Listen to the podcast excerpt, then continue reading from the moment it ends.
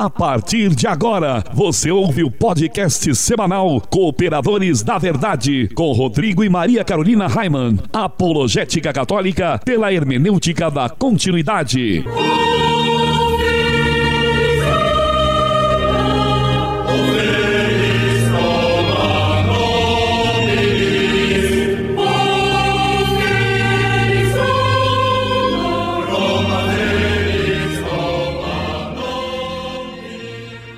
Olá, amigo ouvinte, paz e bem. Aqui quem vos fala é o professor Raiman e estamos começando mais um podcast semanal Cooperadores da Verdade, apologética católica pela hermenêutica da continuidade. Aqui se fala a verdade, custe o que custar, doa a quem doer. Lembrando que este programa é transmitido todas as quintas-feiras às 20 horas pela web Rádio Navegantina, radionavegantina.com.br todas as sextas-feiras, também às 20 horas, pela web rádio Cristo Jovem, cristojovem.caster.fm e aos sábados, às 18 horas, pela web rádio Franciscanos, radiofranciscanos.com.br. Tudo bem, Carol? Tudo ótimo, Rodrigo, nossos amigos, irmãos que estão nos ouvindo agora. Salve Maria. Salve Maria. E hoje eu recebi uma notícia, Carol, de que existe mais uma rádio interessada em retransmitir o nosso programa lá das Alagoas, da cidade de Viçosa. Né? Eles vão começar a transmitir assim que nós soubermos certinho o dia, o horário, né? A gente vai começar a divulgar aqui também, né? Que legal, muito bom. E com o objetivo de adquirirmos equipamentos novos para substituir estes que já estão é, sucateados, estamos fazendo uma vaquinha. Isso mesmo, uma vaquinha. Basta você entrar em nossa página no Facebook ou então no nosso site, pois lá tem mais informações de como você pode contribuir com cartão de crédito ou boleto bancário. Ah, e também se você tem algum equipamento usado que funcione, mas que esteja estorvando aí no canto da sua casa e você não sabe o que fazer com ele, pode doar para nós. Eba! No momento nós estamos precisando com urgência de mais um microfone e dois notebooks. Isso mesmo, e pode ser aquele notebook bem usadinho, bem assim acabadinho, que serve só para ler o texto, para nós está excelente, né? E em nosso momento de oração de hoje, além de todas as intenções que estão em nossos corações, queremos rezar por todas aquelas pessoas que já contribuíram com a nossa vaquinha online e por todas aquelas pessoas que ainda vão contribuir. Estamos reunidos em nome do Pai, do Filho e do Espírito, Espírito Santo. Santo. Amém. Amém. A graça e a paz de nosso Senhor Jesus Cristo, o amor do Pai e a força do Espírito Santo estejam sempre conosco. Bendito seja Deus que nos reuniu no amor de Cristo. Pater noster qui es in celis, sanctificetur nomen tum. Advenia regnum tum, fiat voluntas tua, sicut in cielo et in terra. Panem nostrum quotidianum da nobis odie, et dimitis nobis debita nostra, sicut et nos dimittimus debitoribus nostris, et ne nos inducas in tentationem, se libera nos a malo. Amém. Ave Maria, gratia plena Dominus tecum, benedicta tu in mulieribus et benedictus fructus ventris tui, Iesus. Santa Maria, Mater Dei, ora pro nobis peccatoribus, nunc et in hora mortis nostri. Amém. Gloria Patri et Filio et Spiritui Sancto, sicut erat in principio et nunc et semper et in saecula saeculorum. Amém. Senhor, fazei de mim um instrumento de vossa paz. Onde houver ódio, que eu leve o amor. Onde houver ofensa, que eu leve o perdão. Onde houver discórdia, que eu leve a união. Onde houver dúvida, que eu leve a fé. Onde houver erro, que eu leve a verdade. Onde houver desespero, que eu leve a esperança. Onde houver tristeza, que eu leve a alegria. Onde houver trevas, que eu leve a luz. Ó Mestre, fazei que eu procure mais. Consolar, que ser consolado. Compreender, que ser compreendido. Amar, que ser amado. Pois é dando que se recebe. Perdoando, que se é perdoado. E é morrendo que se vive para a vida eterna. Amém. Amém. E nós continuamos reunidos em nome do Pai, do Filho e do Espírito Santo. Amém. Amém. Cooperadores da Verdade é um podcast semanal que você pode ouvir em nossa página no Facebook ou ainda no nosso site cooperadoresdaverdade.com. O programa é apresentado por mim e por minha esposa Maria Carolina. E esporadicamente contamos com a participação de um ilustre cooperador da verdade. O programa é transmitido por três e daqui a pouco por quatro, uhum. né, web rádios, como eu falei lá no início. É, e se você que está nos ouvindo agora também tem uma web rádio ou conhece alguém que tenha, né, que deseje transmitir o nosso programa, nem precisa pedir autorização. É só tocar o terror, viu? Pois o nosso objetivo é evangelizar e quanto mais pessoas forem alcançadas, melhor. Seria interessante apenas mandar uma mensagem para nós. É isso mesmo. E sabe, Carol, parece que essa rádio também, além de você poder escutar na internet, ela não é uma web rádio, ela é uma, uma rádio física mesmo. Uma rádio AM, eu acho que é 1560, alguma coisa assim. Mas por falar em mensagem, como é que faz para mandar uma mensagem para nós, Carol? Olha, pode ser lá na nossa página do Facebook, que é facebook.com barra os cooperadores da verdade, ou no e-mail é contato arroba cooperadoresdaverdade.com e assim poderemos divulgar o dia e horário da transmissão. E em nossa página no Twitter, você pode deixar a sua sugestão ou crítica e seu pedido de oração. O endereço é coop verdade. Ah, e o programa também está disponível nas principais plataformas de podcasts no iOS, para quem usa os telefones da Apple também em Android, Windows Phone e etc. Graças ao Peter que manja dos Paranauês. Viva o Peter, né? É isso aí. E no quadro A Vida dos Santos, nós estamos estudando a vida dos santos padres. Esse estudo também é conhecido como patrística. Os padres da igreja foram influentes teólogos, professores e mestres cristãos e importantes bispos. Seus trabalhos acadêmicos foram utilizados como precedentes doutrinários nos séculos subsequentes.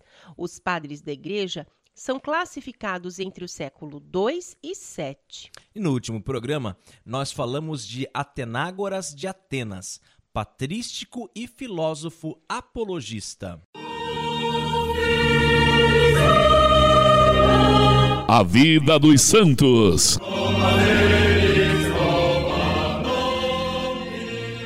Carol, quem foi o padre da igreja escolhido para o programa de hoje? Ah, esse foi santo, viu? É, né? É, São Teófilo de Antioquia. Conta para o povo então, Carol, um pouquinho sobre a vida de São Teófilo teólogo, escritor cristão, apologista e patrístico do período pré-nicênico, originário de uma localidade situada perto do rio Eufrates, nos arredores da cidade síria Antioquia.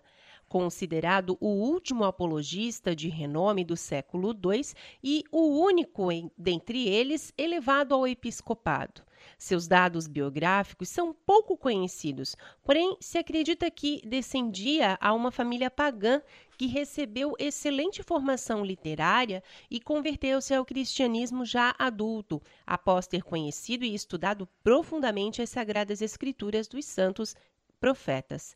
Segundo Eusébio de Cesareia, na sua história eclesiástica, ficou conhecido como o sexto bispo da Igreja de Antioquia, depois dos apóstolos, ou o quinto sucessor de Pedro de Antioquia.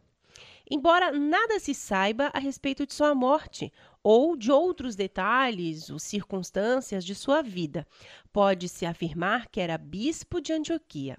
Também parece que sua produção literária foi extraordinariamente extensa, embora pouca coisa tenha sido registrada pelos historiadores. Sabe-se que foi o autor do A Autólico, elaborado na segunda metade do século II, um escrito apologético conservado, dividido em três partes, dirigido ao seu amigo Autólico.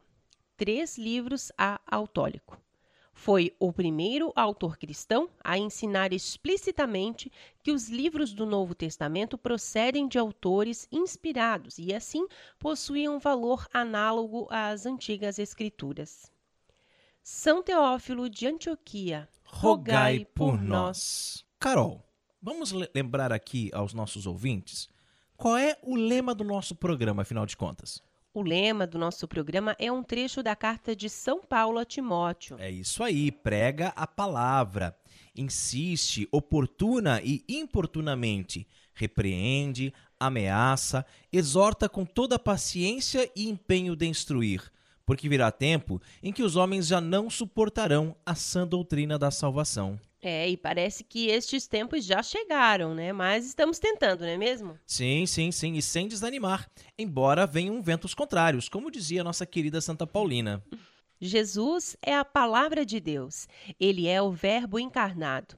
A Bíblia contém a palavra escrita de Deus, mas a palavra de fato é Jesus, o Verbo de Deus, aquele que veio armar sua tenda entre nós. E neste quadro iremos sempre meditar sobre uma passagem bíblica que pode ser tanto do Antigo como do Novo Testamento.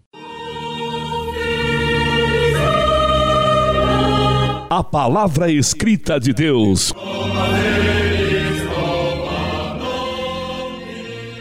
O Senhor esteja conosco. Que Ele está no meio de nós. Proclamação do Evangelho de Jesus Cristo segundo Lucas. Glória a vós, Senhor.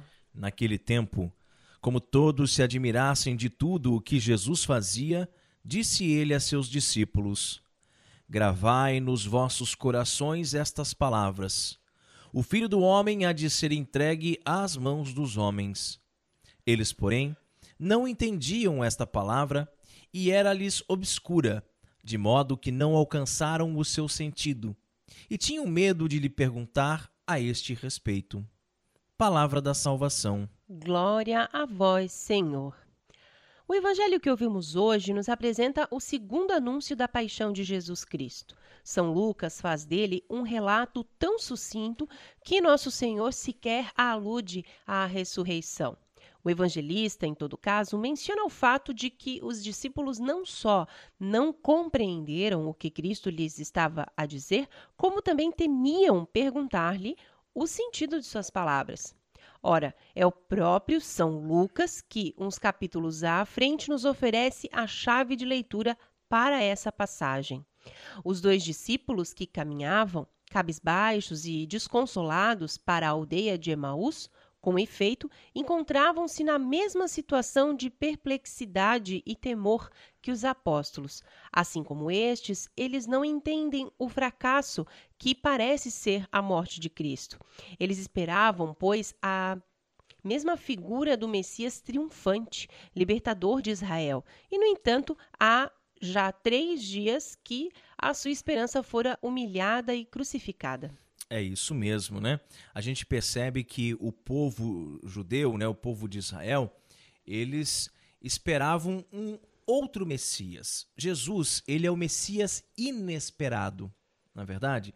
Porque se eles esperavam um Messias que ia entrar triunfante na cidade com um cavalo branco, com uma espada, expulsando os romanos, Jesus entra montado num jumentinho, né? Então, Jesus é, é, o Messias inesperado. Quando é, Jesus é preso e é crucificado, morre na cruz, parece que o sonho acabou. Tudo aquilo que eles tinham acreditado durante tanto tempo, toda aquela esperança que eles tinham depositado em Jesus, dizendo: não, esse é o Messias, esse que vai vir nos libertar, é esse que vai vir nos salvar das amarras, do jugo dos romanos, enfim.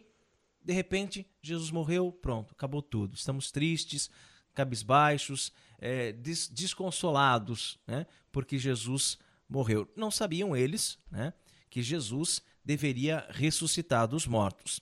Cristo, porém, lhes cruza o caminho e, rompendo aos poucos aquela tristeza, diz: Ó oh, gente sem inteligência, como sois tardos de coração para crerdes em tudo o que anunciaram os profetas. Se fosse o saudoso Padre Léo aqui, no lugar de ó oh, gente sem inteligência, ele dizia assim: suas antas, né? suas antas, como vocês são tardos de coração para crerdes em tudo o que anunciaram os profetas. Lendo as profecias numa visão unilateral, os discípulos, é, revela o Jesus, esqueceram-se de que o Messias prometido é também o servo sofredor anunciado por tantos profetas. Unção e sofrimento, dor e vitória. Trata-se aqui da mesma realidade, só que olhada por ângulos diversos, né? É, porventura, não era necessário, prossegue o Senhor, que o Cristo sofresse essas coisas e assim entrasse na sua glória? Ora, muitas pessoas é, não querem o sofrimento, né? Acham que o sofrimento é uma coisa muito ruim e que as pessoas que sofrem é como se elas tivessem sido abandonadas por Deus, tivessem sido esquecidas. Ora, você, um homem de Deus, você que está à frente da igreja, que faz tantas coisas, está desempregado, está aí ralando, você está passando por essa situação difícil na sua vida, Deus te abandonou, Deus te esqueceu. Não, nada disso, pelo contrário. Né? É através do sofrimento que nós somos provados, é através do sofrimento que nós iremos um dia entrar na glória. Essa realidade, contudo, não é tão óbvia assim, né?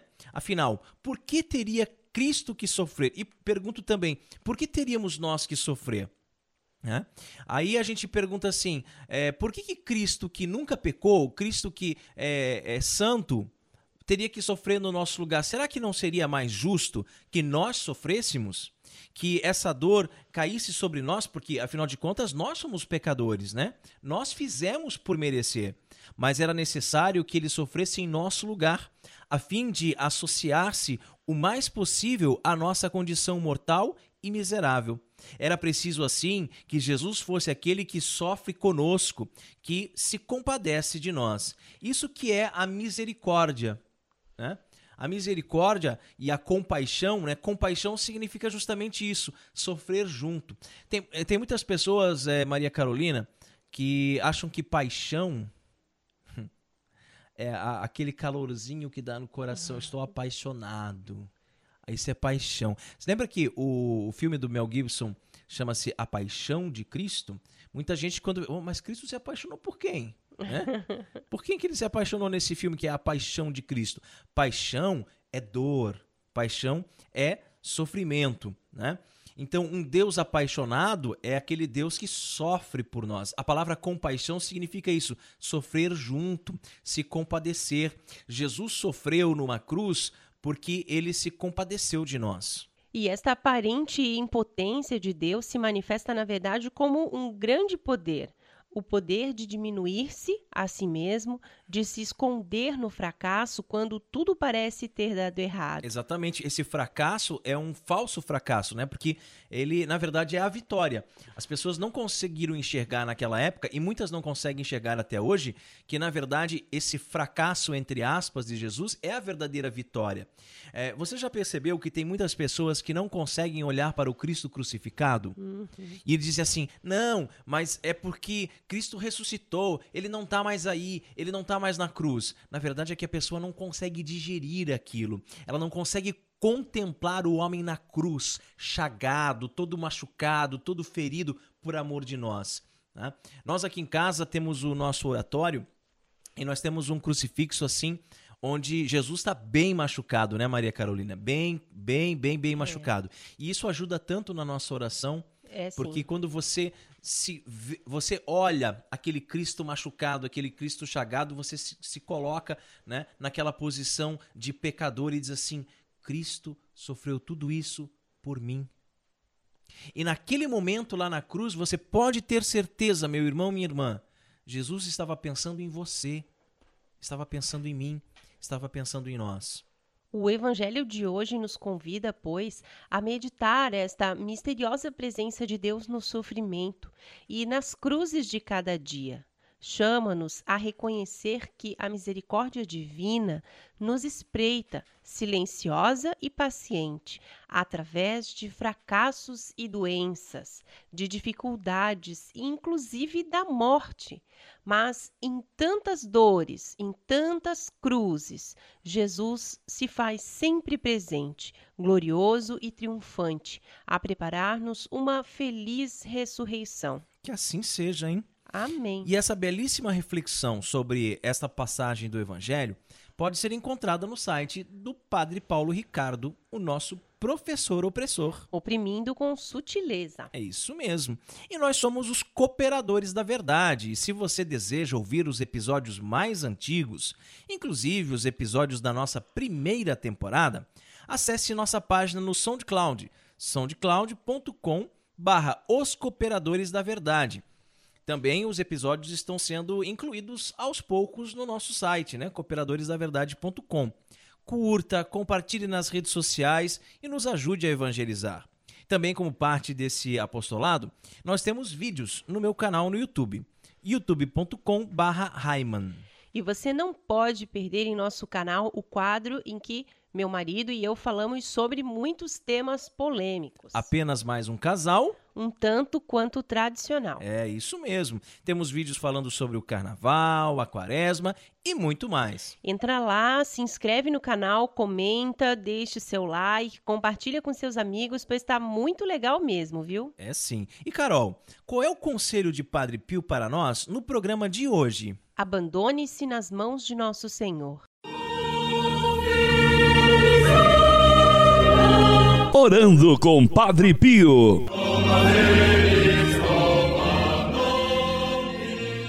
Nós estamos na Semana Santa. Não é um feriadão, como muitos pensam, mas um tempo muito importante de prepararmos nosso coração para a maior festa do cristianismo, a ressurreição de Jesus. E não há como chegar à ressurreição sem passar pela cruz. Por isso, abandone-se nas mãos de nosso Senhor, diz Padre Pio. Entregue-se totalmente. Não seja parcialmente de Deus, mas todo dele, inteiro dele. Que nada ocupe o lugar de Deus em tua vida, meu irmão, minha irmã. Mais de 40 dias já se passaram desde o carnaval e talvez você ainda não tenha encontrado tempo para se confessar. Estamos na reta final, na Semana Santa. O mandamento da Igreja pede que nos confessemos ao menos uma vez por ano, em ocasião da Páscoa do Senhor. Muito pouco, né? É. Então procure um sacerdote nessa Semana Santa. As igrejas estão todas abertas, de portas e corações abertos para te receber, para te ouvir, te aconselhar e te dar o abraço da reconciliação através do sacramento. Abandone-se nas mãos de nosso Senhor. Vá ao encontro dele, na pessoa do Padre. Faça um bom exame de consciência e reconcilie-se com Deus em sua igreja.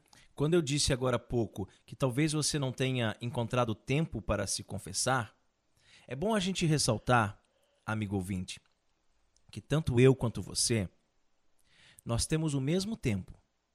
O meu dia tem 24 horas, o seu dia também tem 24 horas. A minha semana tem 7 dias, a tua semana também tem 7 dias.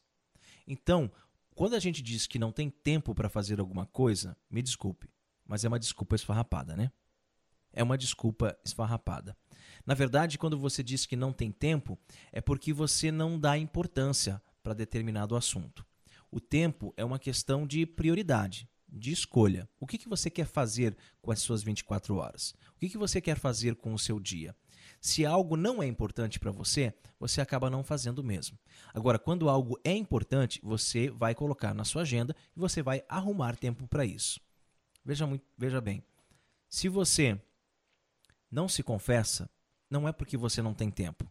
É porque, no fundo, se confessar não é uma coisa importante para você. Se você não visita aquela sua avó, por exemplo, tá? não é porque a sua avó, é porque você não tem tempo para visitar a sua avó. É porque naquele momento isso não é importante para você. Acontece que depois que a sua avó morrer, não adianta mais. O tempo não volta. E quando você morrer sem se confessar, meu amigo, o tempo não vai voltar mais. Você não vai ter a oportunidade de eh, se confessar depois de morto. Ah, depois que eu morrer, eu me confesso e vou para o céu. Não dá, não tem jeito. Você tem que se confessar agora. A igreja nos, nos pede, como a Carol estava falando agora há pouco, que é, nós confessemos no mínimo uma vez por ano. Gente, é muito tempo. Você ficar um ano sem se confessar é muito tempo. É uma carga muito pesada. O pecado se torna um fardo e a gente vai ficando encurvado. Sabe como é? Quando você coloca muito peso nas costas para carregar, é o peso do pecado. E o pecado te deixa feio, te deixa desfigurado.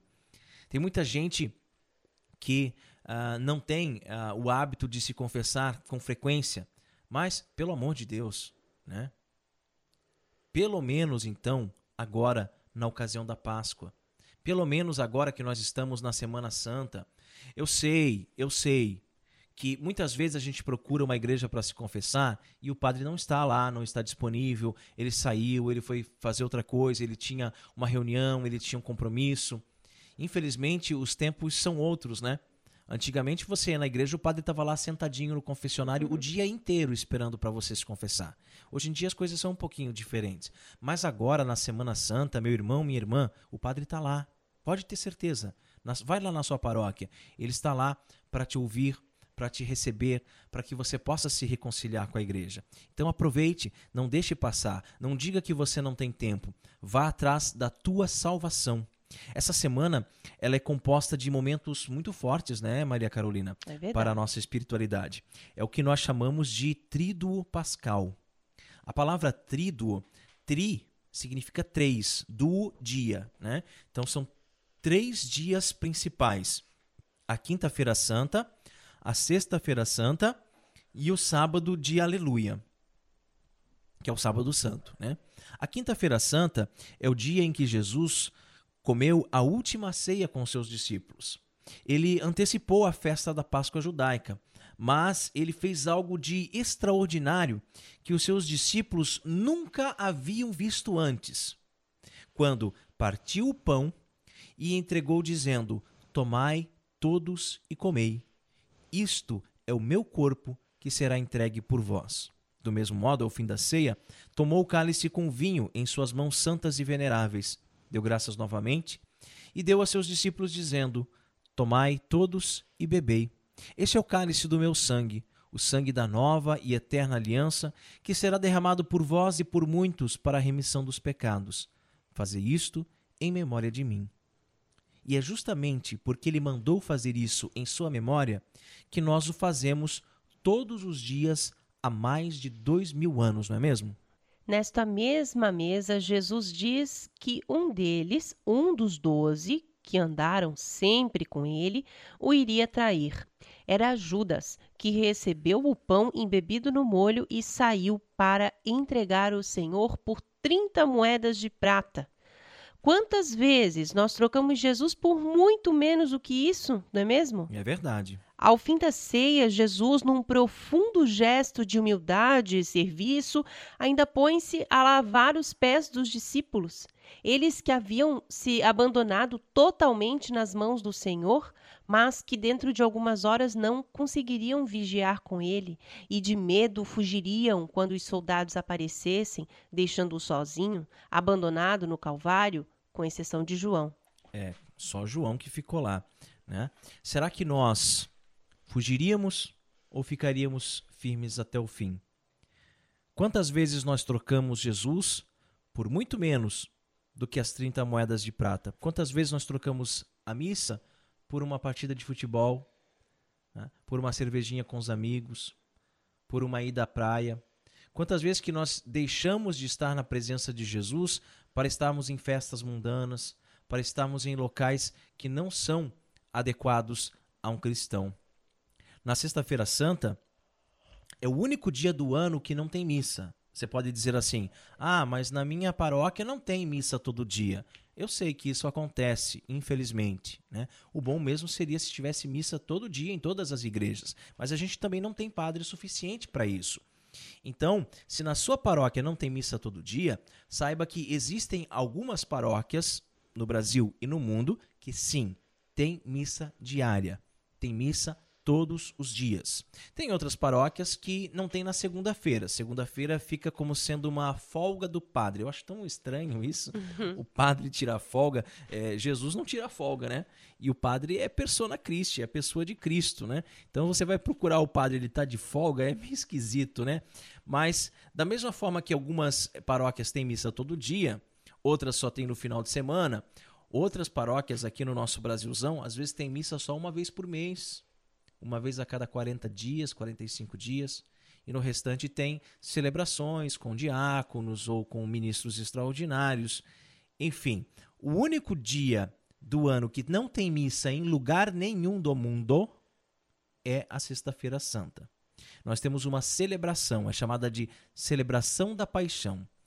Ela é toda em tom fúnebre, sem flores na igreja, sem toalha no altar, sem instrumentos musicais. Acontece às três horas da tarde, horário em que Jesus morreu. Jesus, que havia passado por um tribunal injusto, que levou bofetadas e cusparadas, socos e pontapés. Depois foi entregue a Pilatos, o governador romano de Jerusalém, que o mandou açoitar. Teve que carregar a sua cruz em direção ao Calvário. Quantas vezes reclamamos que nossa cruz está pesada demais, não é mesmo? Jesus não reclamou, não murmurou, não abriu a boca. Ao meio-dia de sexta-feira, ele foi crucificado. Os pregos transpassaram seus pés e suas mãos. Ele teve sede e deram-lhe vinagre. Ele clamou ao Pai: Eloi, Eloi, lama sabachthani. E as pessoas murmuravam, dizendo que ele chamava por Elias, e zombavam dele, dizendo para que descesse da cruz, já que se dizia ser o filho de Deus, e ele ainda perdoou os seus algozes. Perdoou também ao bom ladrão ao seu lado na cruz. E às três horas da tarde, dizendo: Pai, em tuas mãos eu entrego o meu espírito, expirou. O céu escureceu e os soldados apressaram-se, quebrando as pernas dos ladrões. Mas ao aproximarem-se de Jesus para também quebrarem as pernas, perceberam que já estava morto. Mas ainda, para se certificar disso, atravessaram o seu lado com a lança, de onde jorrou sangue e água.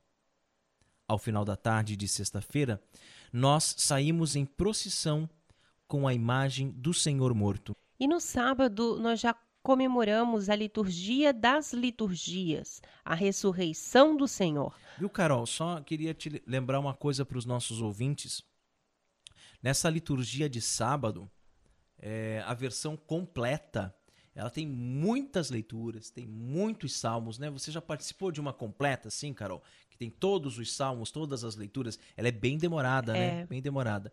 Eu não sei por que de uns anos para cá é, estão meio que resumindo essa liturgia, né? Diminuindo é. a quantidade de leituras, diminuindo a quantidade de salmos, infelizmente porque é uma liturgia, uma liturgia tão rica, tão bonita, né?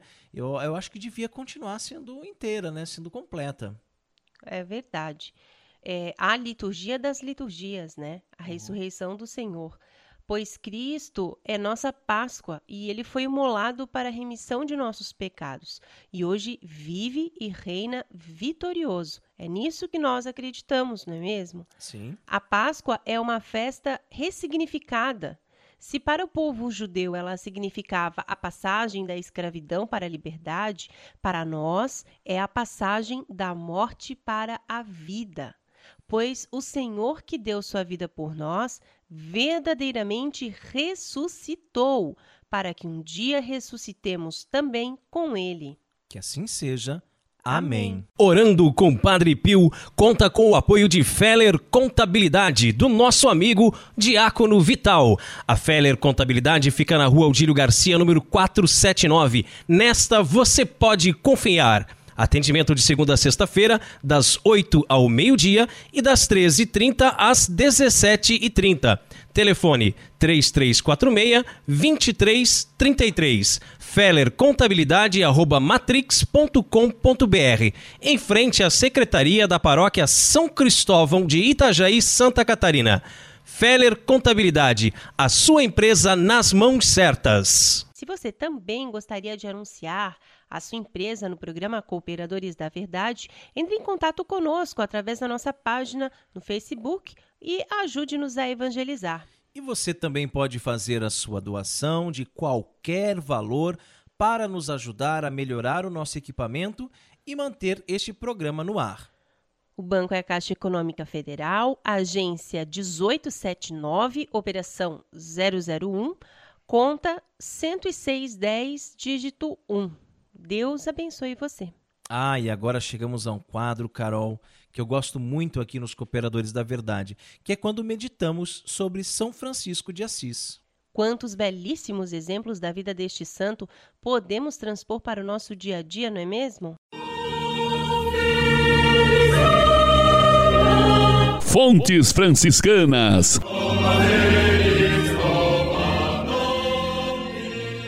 Hoje em dia, é muito comum vermos pessoas idolatrarem o sexo. Parece que tudo na vida gira em torno do ato sexual.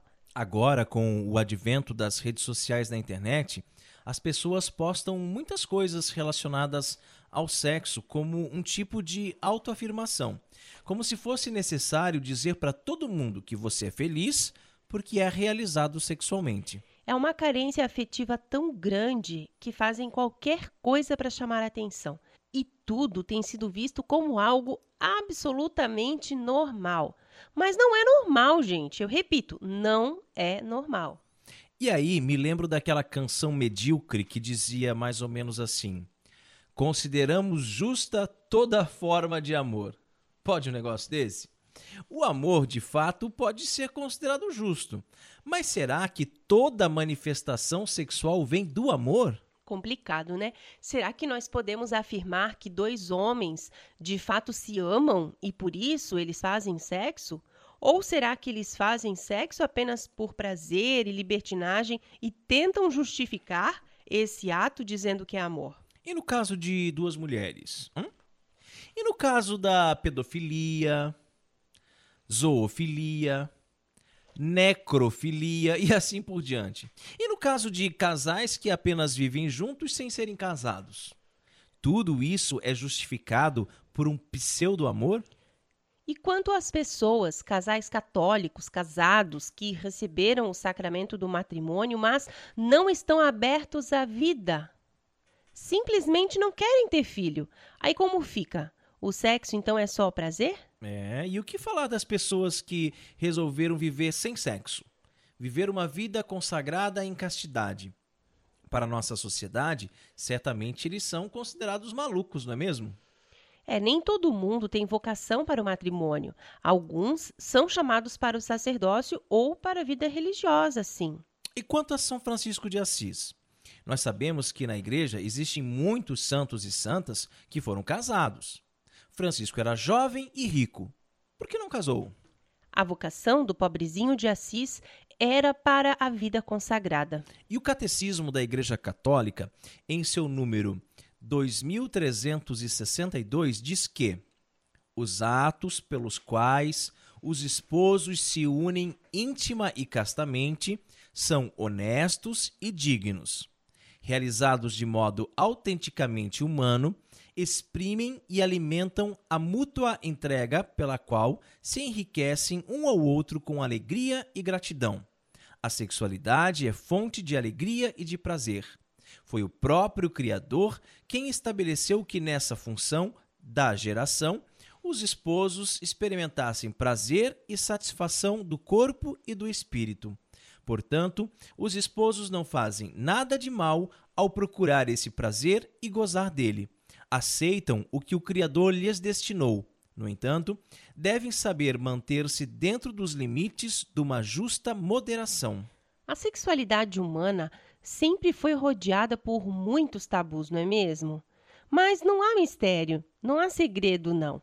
É algo muito fácil de se entender. Sexo é bom, é saudável, é fonte de alegria e de prazer, como diz o catecismo, desde que seja vivido dentro do casamento. Pois fora do casamento ele se torna algo desregrado, algo totalmente sem sentido, totalmente desconexo. O amor entre os esposos os faz se unirem intimamente e se entregarem um ao outro, em uma relação aberta à procriação. O amor deve ser fecundo. Muito bem. Essa frase eu acho que resume tudo, né? O amor deve ser fecundo. Porque mesmo quando há uma relação dentro do casamento, há uma relação ah, dentro do matrimônio consagrada a Deus, né?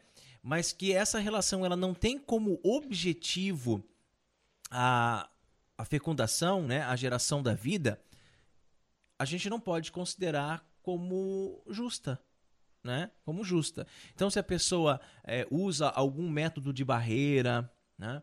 Usa algum método anticoncepcional, ou até mesmo tem algum tipo de prática sexual que não tem como finalidade né, a fecundação, a gente não pode considerar essa prática como boa, como saudável, como justa.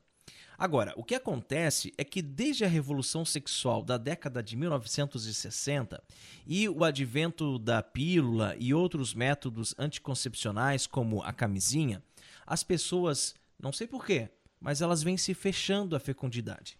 Que triste isso, né? E o pior a gente vê gente da própria igreja, né? Dentro da igreja, é, mulheres catequistas e, né, com anos de caminhada dizerem que não querem mais filhos. Aí o marido diz: "Ah, mas eu quero ter mais filho". E ela diz: "Não, eu não quero, né? Agora eu vou cuidar do meu corpo". Enfim, é muito triste. É, em muito nome daqui triste. da vaidade? É egoísmo, né? Eu Uhum. não sei se é vaidade, egoísmo ou é só ignorância mesmo, né? Mas E tem também a falta de triste. fé, né? Porque aquelas pessoas que dizem assim: não, mas você é louco. Você é louco de querer ter um monte de filho, como é que você vai sustentar tudo isso? É. né? Deus ampara, né? Deus não deixa faltar nada. Mas o fato é que na nossa sociedade nós temos muitas pessoas que simplesmente não querem mais filhos. É. Mas como disse o Papa Paulo VI, Deus fez do casal humano a nascente da vida. Deus quis precisar de nós. Deus não precisaria, né? Se ele quisesse eh, povoar a humanidade assim, ele daria um estalo de dedo e daí aí aparecer as pessoas assim nas moitinhas assim, né? E aparecer as pessoas. Mas não, ele quis precisar de nós. E se Deus nos quer fecundos e nós nos fechamos à fecundidade usando métodos de barreira, estamos indo claramente contra a vontade de Deus. E quando nós vamos contra a vontade de Deus, nós nos tornamos inimigos de Deus. né? Claro que devemos viver uma paternidade responsável, mas também existem os métodos naturais de controle da natalidade. É, o fato é que as pessoas não casadas querem viver a sexualidade sem a responsabilidade e o querem fazer cada vez mais cedo. Eu sempre digo aos meus alunos, sabe? A, a fruta não deve ser colhida do pé antes de estar madura. Do contrário, vai dar uma imensa dor de barriga em quem a comer. É, você acha que está pronto para ter uma relação sexual? Então me diga, está pronto para ser pai? Para ser mãe? É, tem que pensar, né? Se a resposta for negativa, então também não está pronto para ter relações sexuais. É simples. E é assim que eu interpreto determinada passagem da vida de São Francisco de Assis, quando o demônio o tentou para a luxúria. E todos os dias nós também somos tentados. E como somos, né? Alguns de nós, por causa de nossa fé, de nossas convicções, conseguem continuar firme no propósito de amar a Deus sobre todas as coisas e fazer sempre a vontade dele. Mas a nossa sociedade hedonista, que é para a obtenção de prazer fácil, usa as pessoas como objetos descartáveis. E se ocorre uma gravidez indesejada, arranca a criança do ventre da mãe e a joga na lata do lixo, pois o governo paga a conta para se conseguir isso facilmente pelo SUS. Que triste, né? Muito triste, muito triste isso, né? E nosso seráfico pai, Francisco de Assis, certa vez atirou-se nu na neve para vencer uma tentação. E fez sete bonecos de neve, como nos conta Tomás de Tilano. Olha que bacana. Ele colocou-os à sua frente e começou a dizer para si mesmo: Esta é tua mulher e estes são teus filhos e filhas e teus criados. Mas se te parecer difícil demais dedicar a tua vida a eles, a essa família, a essa mulher e a esses filhos, então é porque na verdade tens que servir somente a Deus. São Francisco havia prometido a Deus uma vida de castidade plena. Ele não era padre, né? E todos nós somos também convidados a viver a castidade, mas a forma como Francisco a escolheu foi o celibato. O celibato é a entrega total a Deus. Por isso, ele fez essa reflexão com os bonecos de neve. A vocação do pobrezinho de Assis era para a vida consagrada. Outros têm vocação para o sacerdócio, outros para o matrimônio, mas somente quem tem uma verdadeira vocação para o matrimônio, para construir uma família e, oxalá, uma numerosa família, é que poderá gozar dos prazeres do sexo. Pois o sexo não é um brinquedo. Não é uma diversão, um objeto fruto do hedonismo, mas sim uma bênção de Deus, que disse: Crescei e multiplicai-vos. Portanto, primeiro crescei. É isso mesmo. Primeiro crescei. A gente olha por aí essas meninas de 13, 14 anos grávidas. Opa, peraí, tem alguma coisa errado. A, a lei é crescei e multiplicai-vos. Então, primeiro cresça, primeiro amadureça, primeiro esteja preparada para ser mãe, para ser esposa. Case na igreja. Aí sim, aí é hora de ter um filho, né? É, primeiro buscai a maturidade suficiente. E aí, quando ela chegar, vós fareis um pacto, uma aliança com Deus, que é o matrimônio. É uma aliança com Deus. Tão bonito isso, Muito né? Muito bonito, né? É um compromisso até a morte. Aí sim, estareis preparados para ter relações sexuais e dar a Deus e à sua igreja muitos filhos e filhas. Que assim seja, hein? Amém. Fontes Franciscanas conta com o apoio da Livraria Católica Auxílio dos Cristãos. Artigos religiosos. A Livraria Auxílio dos Cristãos fica na Praça Governador Irineu Bornhausen, centro de Itajaí, no estacionamento da Igreja Matriz do Santíssimo Sacramento. Calendários, bíblias, livros, artigos litúrgicos, camisetas, cartões, presépios, crucifixos, imagens sacras, CDs, DVDs e muito mais. Telefone 3349-0692. 3349-0692. Livraria Auxílio dos Cristãos. 21 anos de tradição. E chegamos ao quadro mais gostoso aqui do programa Cooperadores da Verdade onde nós apreciamos o pão líquido, porque não somos puritanos e sabemos valorizar o sabor que os monges cervejeiros nos deixaram como legado. Bem na hora mesmo, pois eu não aguentava mais de sede, viu? Mas tu, né? Catolicismo e cerveja.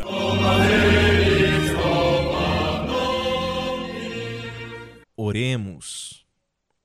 Abençoai, Senhor, esta criatura cerveja, que da riqueza do grão vos dignastes produzir, para que seja remédio salutar ao gênero humano. Concedei ainda, pela invocação do vosso santo nome, que quem quer que dela beba, receba de vós a saúde do corpo e a tutela da alma. Por Cristo nosso Senhor. Amém. E a cerveja de hoje é uma Dom House Dom Casmurro. Oba! A Indian Pale Ale, ou IPA, né, IPA, como muita gente chama IPA, é uma das minhas preferidas. Eu sei. a sua principal característica é a dose extra de lúpulos americanos. Possui amargor médio alto e notas cítricas no sabor e no aroma. Essa cerveja de cor âmbar Linda. recebeu uma dose extra de lúpulo aromatizante natural das cervejas que possui atividade antibiótica. É, e como resultado, obteve-se uma cerveja encorpada e com um aroma de lúpulo bastante definido e fresco. Elaborada com cinco tipos de maltes e diversas variedades de lúpulos, apresenta amargor equilibrado e aroma cítrico. Dom Casmurro, trancado no seminário por anos. Dom Casmurro, Conheceu a tal da Capitu nas férias, com quem se casou, abandonando a vida de padre. Num belo sábado, Capitu foi comprar pão e conheceu Escobar, El Pablito, ex-back central da seleção da Colômbia. Resumindo, o jovem Casmurro levou o drible da vaca.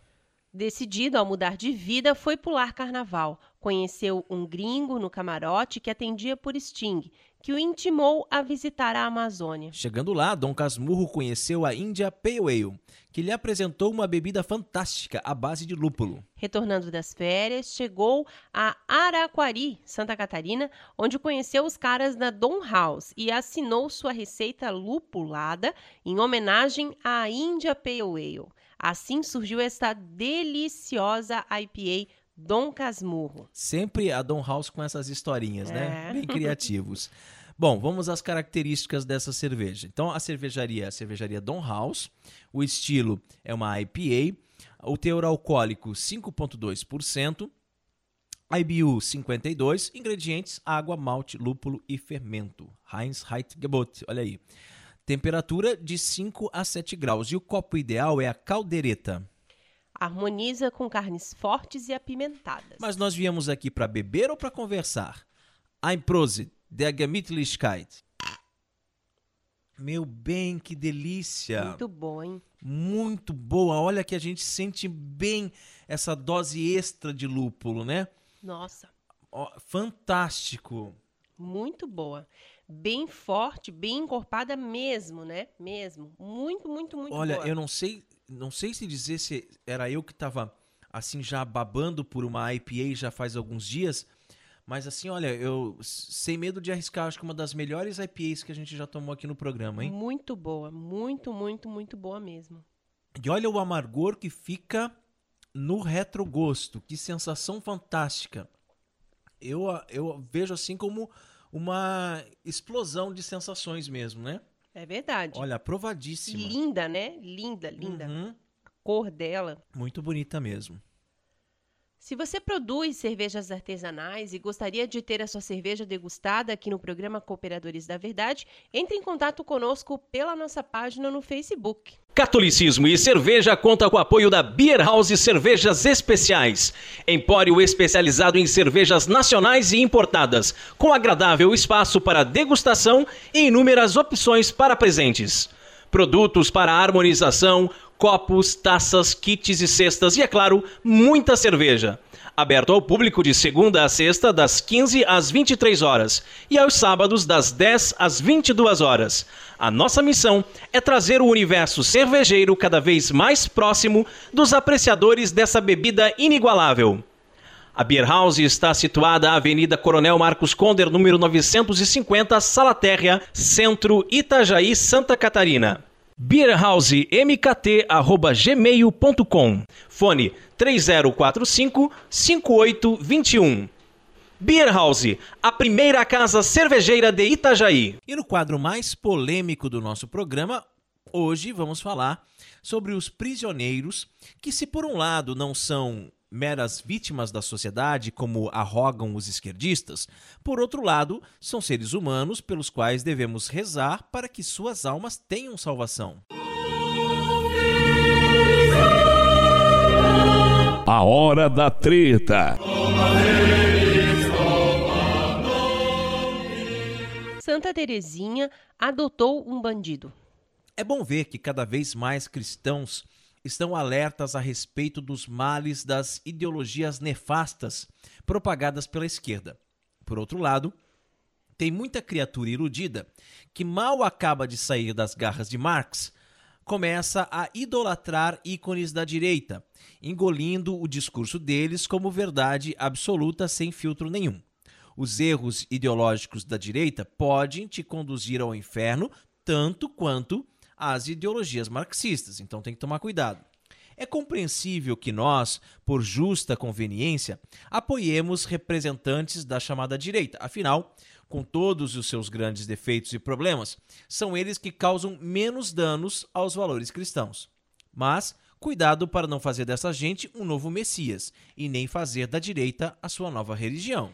É triste ver cristãos de direita que acham que estão abafando ao defender ideias completamente avessas à moral católica e à doutrina social da igreja, como a esterilização de mulheres pobres, o aborto em caso de estupro e a rejeição de qualquer projeto governamental de assistência social. Mas hoje quero falar especialmente da ideia de que os presos não devem ter acesso aos direitos humanos.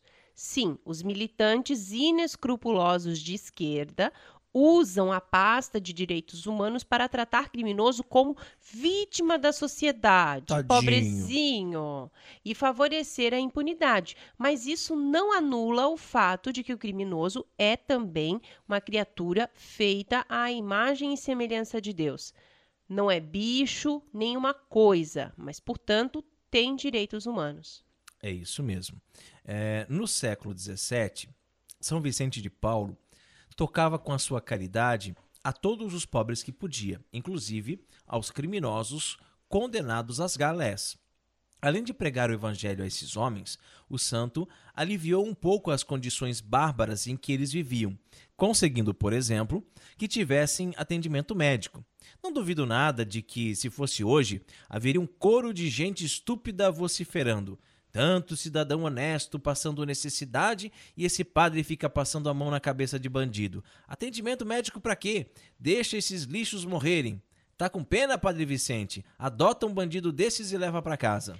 Aliás, foi essa mentalidade que levou à proibição das visitas da beata irmã Dulce aos presídios da Coreia, em Salvador, Bahia. Ela frequentemente levava conforto espiritual, alimentos e remédios aos presidiários. Quão distante do exemplo dos santos está quem acha ótimo ótimo ver presos apinhados em celas superlotadas. Quem se compraz ao saber que um preso foi torturado ou estuprado na cadeia, né? Que tem que ser isso mesmo, tem que sofrer. Quem deseja que os detentos tenham a vida mais miserável possível, não é mesmo? Tais sentimentos não provêm de Cristo, mas sim do maligno. Quer uma dica? Foca no evangelho e na vida dos santos. É, e por falar em adotar um bandido, é interessante saber que o primeiro filho espiritual de Santa Teresinha do Menino Jesus foi um bandido da pior qualidade, Henri Pranzini.